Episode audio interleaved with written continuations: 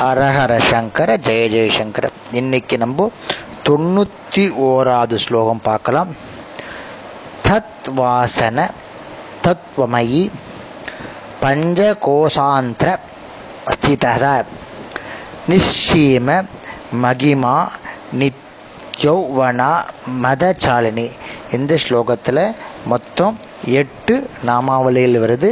இந்த எட்டு நாமாவளிகளை இப்போ நம்ம பார்க்கலாம். தத்வாசன தத்துவம்னா தத்துவங்கள். ஆசனானா இருத்தல். தத்துவங்களில் நிலை பெற்று இருப்பவள். இருபத்தி நாலு தத்துவங்களுக்கு மூல கிருக்கத்திலேருந்து மூல பிரகிருத்திலேருந்து பூமி வரையும் இருபத்தி நாலு தத்துவங்கள் இருக்கு. அந்த தத்துவங்களை தத்துவங்களாக இருக்கிறாள். பஞ்சபூதங்கள். அந்த இருபத்தி நாலு தத்துவங்கள் சொல்கிறேன் பஞ்சபூதங்கள். ஐந்து ஞானேந்திரியங்கள். ஐந்து கர்மேந்திரியங்கள். பஞ்சத்தன் மாத்திரைகள் அந்த நான்குனா மனம் புத்தி அகங்காரம் சித்தம்.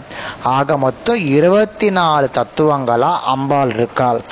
தத்துவங்களை தள்ளி அதாவது இந்த தத்துவங்களுக்கு அப்பாற்பட்டவள்னு பொருள் கூறலாம். தத் தத்துனா அது அப்படின்னு அர்த்தம். அதுவுமானவள் அதுவுமாக இருப்பவள் உயர்ந்த தத்துவமான பிரம்மத்தின் வழிகாட்டி. புத்தியை சுழலும்படி செய்பவள். அம்பாள் சகல ஜனங்களுடைய புத்தியிலும் சுழண்டு கொண்டிருப்பதால் அம்பாள் தத் என்ற நாமத்தால் அழைக்கப்படுகிறாள். துவம் துவம்னா நீ உன்னிலும் உள்ளிருப்பவள் நீயாகவும் இருப்பவள். முப்பத்தி ஆறு தத்துவங்களில் சிவத்தத்துவம் பராம் சம்பித் எனப்படும். இதில் நிர்குணம் நிஷ்கலம் பரபிரம்மம் இப்படின்னு இருந்தாலும் சக்தியோடு கூடியதாக இருக்கிறது. அதனால் அம்பாள் துவம் என்ற நாமத்தால் அழைக்கப்படுகிறாள். ஐ ஐனா மாதா. பிரபஞ்சத்திற்கு அன்னையாக இருப்பவள். ஐ என அழைக்கப்படுபவள். தாய் சகோத்ரி போன்றவர்களை அன்புடன் அழைக்க உபயோகிக்கப்படும் சொல் வந்து ஐ. அம்பாள் எல்லா உலகங்களுக்கும் தாய். ஆகவே ஐயன் என அழைப்பது பொருத்தமே. அயம் என்ற அய என்றால் சுபத்தை கொடுக்கும் என்று அர்த்தம். அம்பாள் அந்த ரூபமாக இருப்பதால் ஐ என அழைக்கப்படுகிறாள். பஞ்ச கோஷாந்திரி சிதா பஞ்சன ஐந்து. கோஷனா உரை கோஷம். அந்தரனா உள்ளது. உள்ள இருக்கிறது. அந்தரனா உள்ளம். உள்ளத்தில் இருக்குன்னு சொல்லுவாள்? இன்டர்னல் சித்தானா நிலை பெற்று. பஞ்ச கோஷங்களை ஊடுருவி இருப்பவள். ஐந்து கோஷங்களுக்கு நடுவில் இருப்பவள். அதாவது நாம் நவாவரண பூஜையில் ஒன்பதாவது ஆவரணத்திற்கு பிறகு பிந்துவிற்கு மேல் ஐந்து சிம்மாசனங்கள் இருப்பதாக பாவித்து அஞ்சு சிம்மாசனம் இருக்கிறதாக பாவித்து அங்கு பஞ்ச பச்சிகா பூஜை செய்யப்படுகிறது.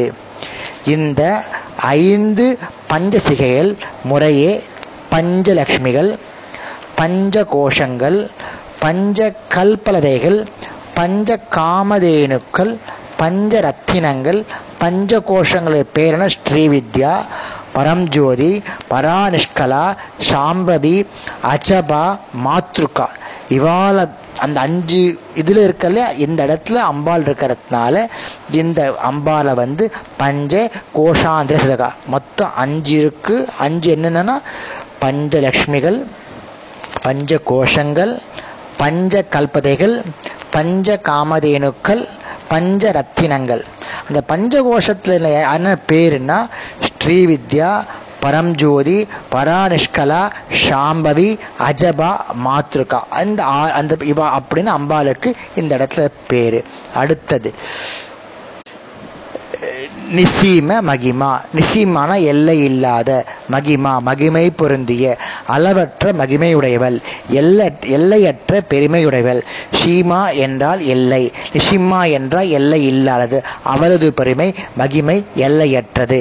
அப்புறம் நித்யவ் நித்யௌவனா நித்யௌவனானா நித்திய தினமும் இளமையாக இருப்பவள். முக்காலத்திலும் மாறாத இளையமுடன் இருக்கக்கூடியவள். வளர்ச்சியும் தேய்வும் இன்றி ஒரே நிலையில் தருணியாக யுவதியாக அழகாக இருப்பவள். மத மத சாக்ஷ ஷாலினி. மதம்னா கழிப்பு ஷாலினினா மின்றது. பெரு மகிழ்ச்சியில் மெளிர்பவள்.